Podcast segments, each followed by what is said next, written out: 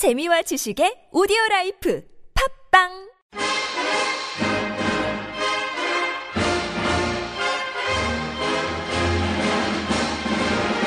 네 여러분 반갑습니다. 보드카 먹은 불곰의 이찬입니다. 발레하면 가장 먼저 떠오른 나라가 러시아 아니겠습니까? 청취자 여러분을 위해 현역 발레리나를 섭외했습니다. 러시아를 소개하는 단 하나의 팟캐스트 보드카 먹은 불곰 13회를 시작합니다.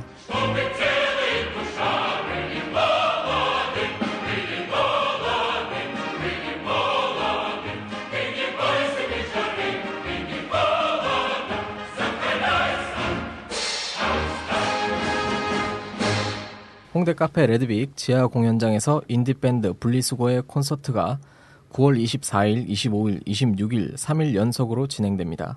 페이스북이나 인터파크에서 레드빅 스페이스를 검색하세요. 저희 팟캐스트를 들으실 수 있는 방법은요. 모바일에서 어플리케이션 팟빵을 다운받아 러시아를 검색하시면 됩니다. 별점과 댓글 그리고 구독 신청을 눌러주시면 감사하겠습니다. 아이폰 사용자께서는 아이튠즈에서 바로 들으실 수 있습니다. 팟캐스트 후원 계좌를 알려드립니다. 시티은행 128-23670-265-01 128-23670-265-01 여러분의 많은 관심 부탁드립니다.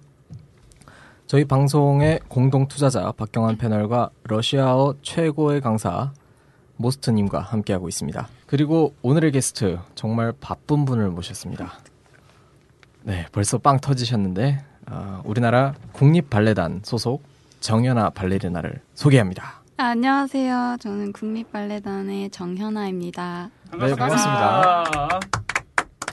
네, 먼저 정연아 단원님의 이력을 간단히 소개해 드릴게요. 모스크바 국립 발레 아카데미 일명 볼쇼이 발레 학교를 2005년에 졸업하시고 2006년 우리나라 국립 발레단으로 입단을 하셔서 올해로 9년차 활동을 이어가고 있는 발레리나십니다. 네, 저희가 말이죠. 국립 발레단 소속 발레리나를 만날 기회가 흔치 않기 때문에 오늘 발레의 모든 것을 파헤치도록 하겠습니다. 자, 우선 발레 사전적 의미부터 짧게 짚어보고 갈게요. 발레는 연극의 대사 대신에 춤에 의해서 진행되는 무용극 예술입니다. 16세기에서 17세기 사이에 프랑스 궁전에서 발달한 것으로 동무, 조무, 군무로 구성이 되며 음악, 문학, 미술, 조명, 의상을 포함하는 종합 문해 예술이라고 하네요. 네, 러시아에서는 피터 대제가 무용을 민중의 오락으로 채용한 서구화 정책에서 비롯되어 에카테리나 여제 때 발레 예술의 기초가 다져졌다고 합니다. 당시 러시아 발레의 기초를 확립한 사람들은 희한하게도 모두 러시아 사람이 아닌 외국인이었다고 하더라고요. 네, 초반에는 러시아에서 프랑스의 뛰어난 안무가랑 발레 교사, 또 이탈리아의 일급 무용수들이 많이 초빙이 됐었는데 그 덕분에 19세기 후반엔 러시아가 발레가 세계적으로 유일하게 전성기를 맞이하게 됐죠. 그 우리나라에서 발레는 보통 몇 살 때부터 배우죠? 초등학교 저학년 쯤 많이 시작을 하고 네. 정말 이르면 한 네다섯 살 정도부터 하는 경우도 있고 네. 음, 그러면은 현아 씨 같은 경우에는 어떻게 시작을 하게 됐나요? 아, 저 같은 경우는 초등학교 3학년 때 같은 반 친구가 발레를 한다고 자랑을 하고 다녀가지고 저도 하고 싶다고 때를 써가지고 발레 학원에 가게 됐었고 네. 근데 어떻게 계속 발레를 지속적으로 어, 하시게 됐어요? 어, 제가 좀 진지하게 하려고 하니까 부모님은 좀 많이 말리셨는데 뭐 너무 잘했나 봐요. 예술 중학교에 그냥 합격을 해버려서 해야죠 뭐. 그때부터 실력이 출중하셨던 것 같아요. 네, 저희 방송 컨셉에 아주 좀 적응을 잘하신 것 같아요. 아무래도 성장기에 발레를 시작하셨다 보니까 키가 큰다든지 도움을 많이 받으셨을 것 같아요.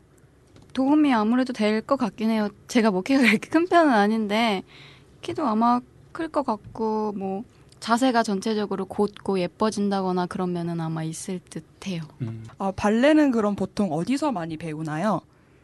어, 한국에서는 보통 발레 학원에서 제일 많이 배우고요. 그리고 만약에 이제 잘 하게 돼서 예술 학교를 가게 된다면 중고등학교 과정은 거기서 더 체계적으로 배우게 되죠. 그렇게 발레 교육이 비싼 이유 중에 하나가 발레 장비가 되게 비싼 것 같더라고요.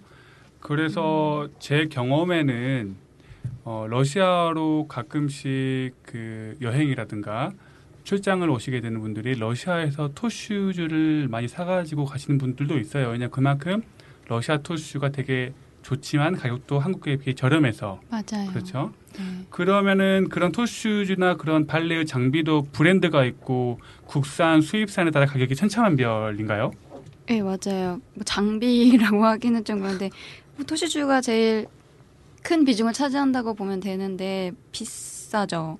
근데 수입산도 있고 국산도 사실 있긴 있는데 프로들은 아무래도 수입산이 편하기도 하고 발에도 음, 무리가 많이 안 가고 해서 거의 수입산을 신는 편이고 뭐 어린 친구들 같이 토슈즈를 처음 신는 친구들 같은 경우에는 뭐 굳이 수입산을 안 신고 국산을 신고 연습해도 무리가 없습니다. 발레하는 여자 무용수를 발레리나라고 하고 남자를 발레리노라고 하잖아요. 그 남녀 비율이 어떻게 되나요? 어, 지금 저희 발레단 같은 경우는 거의 반반이고요. 네. 그 전까지는 사실 그 비율 차이가 많이 나긴 하는데 그래서 한국에서만큼은 경쟁률이 확실히 낮아서 훨씬 유리하죠 남자들이. 어, 그렇구나. 러시아는 어때요? 러시아는 제가 다니는 아카데미 때만 해도 뭐 반반까지는 아니더라도 많았어요 남자들이. 네. 발레를 하면서 가장 힘드셨던 거는 어떤 거였나요? 음, 프로가 되고 나서부터는 뭐 제 개인적으로는 체력적인 부분이 제일 힘들었던 것 같고 뭐 그냥 그 밖에는 뭐 공연이 있을 때는 뭐 공연에 대한 스트레스나 부담감 같은 그런 거? 그렇게 체력 소모가 큰 만큼 뭐를 잘 드셔야 되잖아요. 근데 또 발레리나 하면은 몸매를 굉장히 잘 유지해야 되는 그런 고정관념이랄까요? 또 그런 게 있는 것 같더라고요. 현아 씨는 어떻게 관리를 하고 어떻게 지속을 하시나요? 뭐 사실 저희는 다른 사람들이 되게 놀랄 정도로 잘 먹어요. 그래서 막 많이들 놀래는데 막 이런 거 먹어도 되냐고 막 이런 식으로 물어보기도 하고 이런 걸 하면 술 같은 거? 아 뭐 그렇게 될 수도 있고. 뭐 이렇게 뭐 피자 뭐 햄버거 이런 거 어. 같은 막 그런 것도 사실 되게 잘 먹고 근데 운동량이 많아서 그런지 먹는 거에 만큼은 그렇게 찌진 않는 것 같아요. 부담 없이 좀 드시죠? 아, 부담이 없지는 않아요. 아, 그래요? 그 사람들이 막그 원래 안 찌는 체질이구나 막 이렇게 얘기를 하시는데 그렇지도 않아요. 저희 발레 안 하면 저희도 찌고 네. 그러면은 특히 공연 때나 그럴 때 연습량이 더 많아질 것 같은데 공연은 자주 있나요? 네, 공연은 정기 공연이라고 해서 예술의 전당에서 하는 공연은 1년에 한 뭐 이렇게 두 달에 한 번씩 해서 다섯 번 정도 있는 것 같고요. 그리고 나머지는 뭐 지방 공연을 다닌다던가 하는데 굉장히 수시로 많이 있어서 안 다녀본 곳이 없을 정도로 예, 많이 다닙니다. 네. 어, 평균적으로 발레 무용수 분들은 몇 살까지 활동을 하게 되시나요? 어, 여자들은 보통 30대 초중반 정도까지 하는 게 보통이고요. 남자들은 조금 더 오래 한다고 보시면 돼요. 그 발레가 대중적인 인기가 높지 않은 이유에 대해서는 어떻게 보세요? 음, 발레를 되게 어렵게 생각하시는 것 같아요. 뭐 티켓이 비싸다는 인식도 많이 있는데 어, 네. 사실 그렇게 비싸지 않거든요. 많이들 보시는 뮤지컬에 비하면 티켓 값이 반값도 네. 안될 수도 있는데 네. 저희 예술의 전당에서 하는 공연 중에 제일 비싼 티켓이 10만 원이 채 안 되거든요. 네. 그 혹시 지인 할인 뭐 그런 거 없나요? 아, 있죠. 저한테 연락 주시면 아. 네, 아 진짜 있어요? 반값으로 해드릴 수 있습니다. 이야. 반값씩이나 예술의 전당에서 하는 공연에 한해서 네, 우와. 좋습니다. 방송 나가면 아표 어떻게 큰일 나는 거 아니야 이거? 그렇게. 해서라도 팔리는 게 좋기 때문에 네, 좋습니다. 조만간 국립발레단 공연을 보러 갈 것 같습니다. 그래도 예전에 비하면은 발레가 많이 대중화되지 않았나요? 예, 제가 처음 들어왔던 10년 전에 비하면 정말 많이 변한 것 같아요. 뭐 티켓도 거의 요즘에는 매진인 것 같고 네. 그리고 아까 말씀드린 것처럼 저희가 여기저기 많이 찾아다니면서 공연을 하기 때문에 많이 대중화된 것 같아요. 네. 그 부대 위문 공연도 많이 다니시죠? 아 많이는 아니고 네. 한두 번 정도 갔던 기억이 있습니다. 네. 와 거기 공부대 네. 음, 네. 엄청난 환호와 그쵸. 브라보와 원래 거기가 그래요. 그 발레리나뿐만 아니라 여자가 오면 거기는 그렇더라고요. 굉장한 발레리나라서 함성을 받으셨을. 것 같은데 엄청났죠. 네. 무대에 발레리노는 안 섰겠는데? 섰다가 야유를 그렇게 말했죠. 그치. 발레리노가 어디 부대를 가? 네. 네, 본격적으로 러시아 발레에 대해서 한번 이야기해 보도록 하겠습니다. 현아 씨는 모스크바에 언제 그리고 어떻게 가게 되셨나요? 아, 저는 99년도에요. 이제 예술 중학교를 다니고 있을 때 그때 아버지의 권유로 가게 됐어요. 네. 네, 그래서 거기서 이제 중고등학교 과정을 이수를 하고 음, 사실 주, 예중으로 얘기하기는 제가 너무 뭐 6개월밖에 안 다녀가지고 말하기가 좀 그런데 초등학교 때 배웠던 것만 가지고 기준을 잡자면은 러시아의 교육이 훨씬 더 체계적이었다고 그런 기억이 있어요. 네. 그 볼쇼이 아카데미에서 외국 학생들에게 러시아어 교육은 어떻게 시키던가요? 음, 러시아어 수업은 외국인들에 한해서 1대1로 수업을 해줬어요. 어. 그러니까 러시아 친구들이 이제 제2 외국어로 다른 말을 배울 때 저희는 러시아어를 수업을 했죠. 네. 제가 봤을 때 현아 씨는 발음 살아있을 것 같아요. 보통 어렸을 때 배운 언어가 발음은 그대로 살아있잖아요. 그죠? 뭐 그때도 발음은 좋았던 것 같아요. 아, 그렇게 그러면은 그 어, 볼쇼이 아카데미에서 어, 외국인, 한국인이 아닌 외국인 유학생들도 많이 있었나요? 아니, 뭐 그렇게 많진 않았지만 그 중에서 꼽자면 일본인이 그래도 비율적으로 제일 많았던 것 같아요. 어. 생각보다 일본이 아시아 쪽에서 발레가 세요. 네. 좀 이제 외적으로 키도 좀 작고 좀 그런 데서 딸리는데 그래서 그런지 몰라도 테크닉으로 되게 승부를 많이 보는 것 같고 네. 잘 하더라고요. 네. 어, 특별한 수업은 좀 없었나요? 기억에 남는 수업이 있으실 것 같은데. 음, 거기 가서 제일 놀랬던 건 연기 수업이 있었는데요. 그게 저는 많이 놀랬어요. 아무래도 발레가 몸으로 이제 표현을 하는. 네, 대화 없이 그냥 몸으로만 표현을 해야 되는 거다 보니까 연기 수업이 있더라고요. 네. 그 한예종에서도 요즘에는 연기를 가르친다 네, 하더라고요. 지금 한국에 와서 알았는데 네. 한국의 한예종에서도 이제 연기를 가르친다고. 당시에 그러면 아카데미 계실 때 발레 연습은 하루에 몇 시간 정도 하셨어요?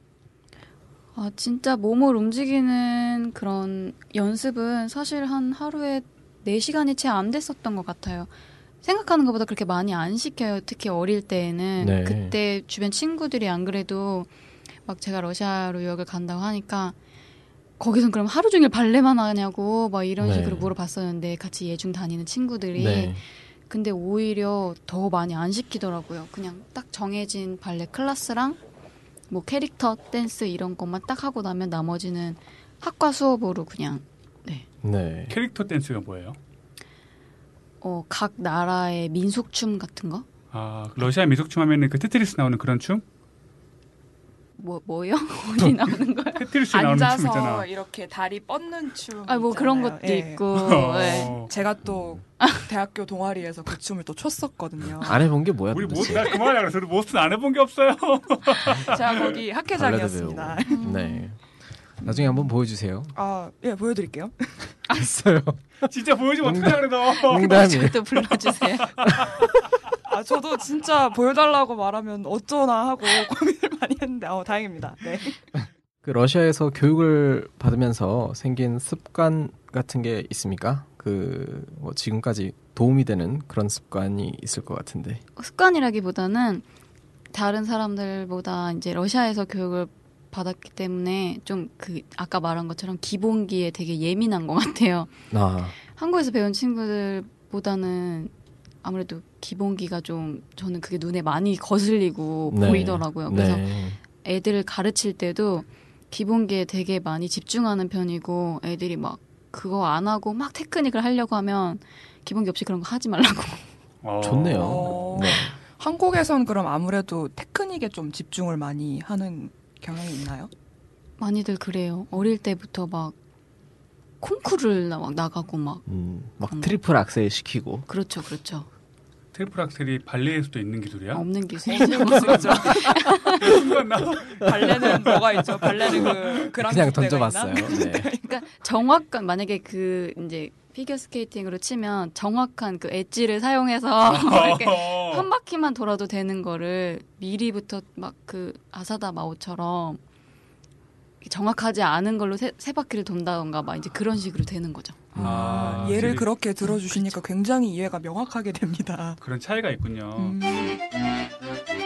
그럼 아무래도 볼쇼이 발레 아카데미에서 공부를 하시다 보면은 볼쇼이 발레단에 들어가고 싶다는 생각도 해보셨을 것 같은데 어떠셨어요? 그냥 꿈만 꿨었죠. 그냥 저는 그 안에서는 완전 그냥 외국인이었기 때문에 그리고 그 아카데미를 다니고 있을 때까지만 해도 볼쇼이 발레단이라는 건 정말 그 친구들 사이에서도 꿈의 무대거든요. 그러니까 걔네들도 막 한 명 들어갈까 말까 하는 그런 데라서 네. 사실 생각해보지도 않았죠. 그 만약에 발레로 러시아 유학을 준비한다면 필요한 것이 뭐라고 생각하세요? 음, 딱히 준비할 거는 없는 것 같고, 뭐, 언어적인 준비보다는 그냥 배우고 오겠다라는 마음의 준비가 필요할 것 같아요. 아무래도 발레로는 조기 교육을 많이 가다 보니, 네. 가서 이제 마음 못 잡고 노는 친구들이 많이 있더라고요. 네. 청취자분들이 오해하실 수도 있는데 러시아 가면 놀 게 진짜 없거든요. 근데 또 그 사이에서 놀아요, 애들이 또. 아니, 논다는 네, 게 뭐, 네. 뭐 어떻게 논다기보다 그냥 안 한다는 그냥 거죠. 안 하는 발레를 거죠. 안 한다는 네. 거죠. 네. 네. 인간이란 동물은 어디에 던져놔도 놀거리는 찾습니다. 네. 자, 그렇게 2005년에 볼쇼이 아카데미 고등학교 과정을 졸업을 하고 귀국을 하셨는데 당시 어떤 계획을 가지고 있었나요? 어, 그때 당시에는 이제 아빠는 꼭 한국을 들어오라고 하시고 그리고 약간의 이제 보수적인 부분도 있으셔서 그래도 대학은 나와야 되지 않겠느냐 하셔서 한국에 대학을 들어갈 생각으로 왔는데 네. 예, 그게 이제 뜻대로 되지 않아서 그냥 그러다 보니 그냥 국립발레단 오디션을 보게 됐어요.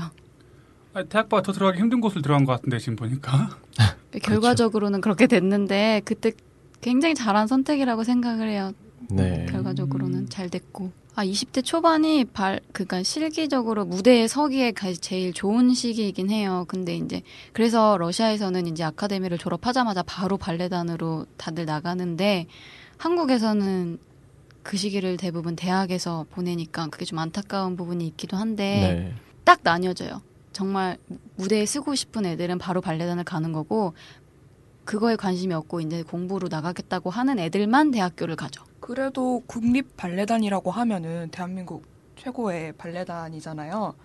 모든 발레리나들이나 그리고 발레리노들의 꿈이 최종 꿈이 이제 국립 발레단에 들어가는 거라고 해도 과언이 아닐 것 같은데 모스크바에서 유학 생활이 확실히 도움이 됐다고 할 수 있을까요? 음, 됐겠죠. 근데, 어, 모르겠어요. 국립 발레단에 들어가는 게 도움이 됐다기보다는 제가 모스크바에 갔기 때문에 발레를 아마 계속 하고 있었지 않았을까라는 생각이 들어요. 만약에 안 가고 한국에서 애들과 똑같이 이제 예중, 예고, 대학교를 이렇게 나왔다면 애들하고 치이고 치여서 아마 발레를 그만두지 않았을까. 네. 어쨌든 21살에 국립 발레단을 들어갔다는 사실만으로도 뭐 참 대단하다는 생각이 듭니다. 시간 관계상 여기서 1부를 마치겠습니다. 2부에서는 한국 발레와 발레 무용수들에 대한 궁금증들을 본격적으로 더 풀어보도록 하겠습니다. 감사합니다. 감사합니다. 수고하셨습니다. 본 방송은 주식회사 EDK, 주식회사 웰빙 트래블, 홍대카페 레드빅, 이탈리안 레스토랑 트레비, 최재형 장학회, 주류와 문화를 소개하는 격월간지 Drinks and Culture, 모스크바 해바라기 민박텔, 보드카 수입업체 주식회사 러스코, 러시아를 사랑하는 사람들의 모임 러사모와 함께합니다.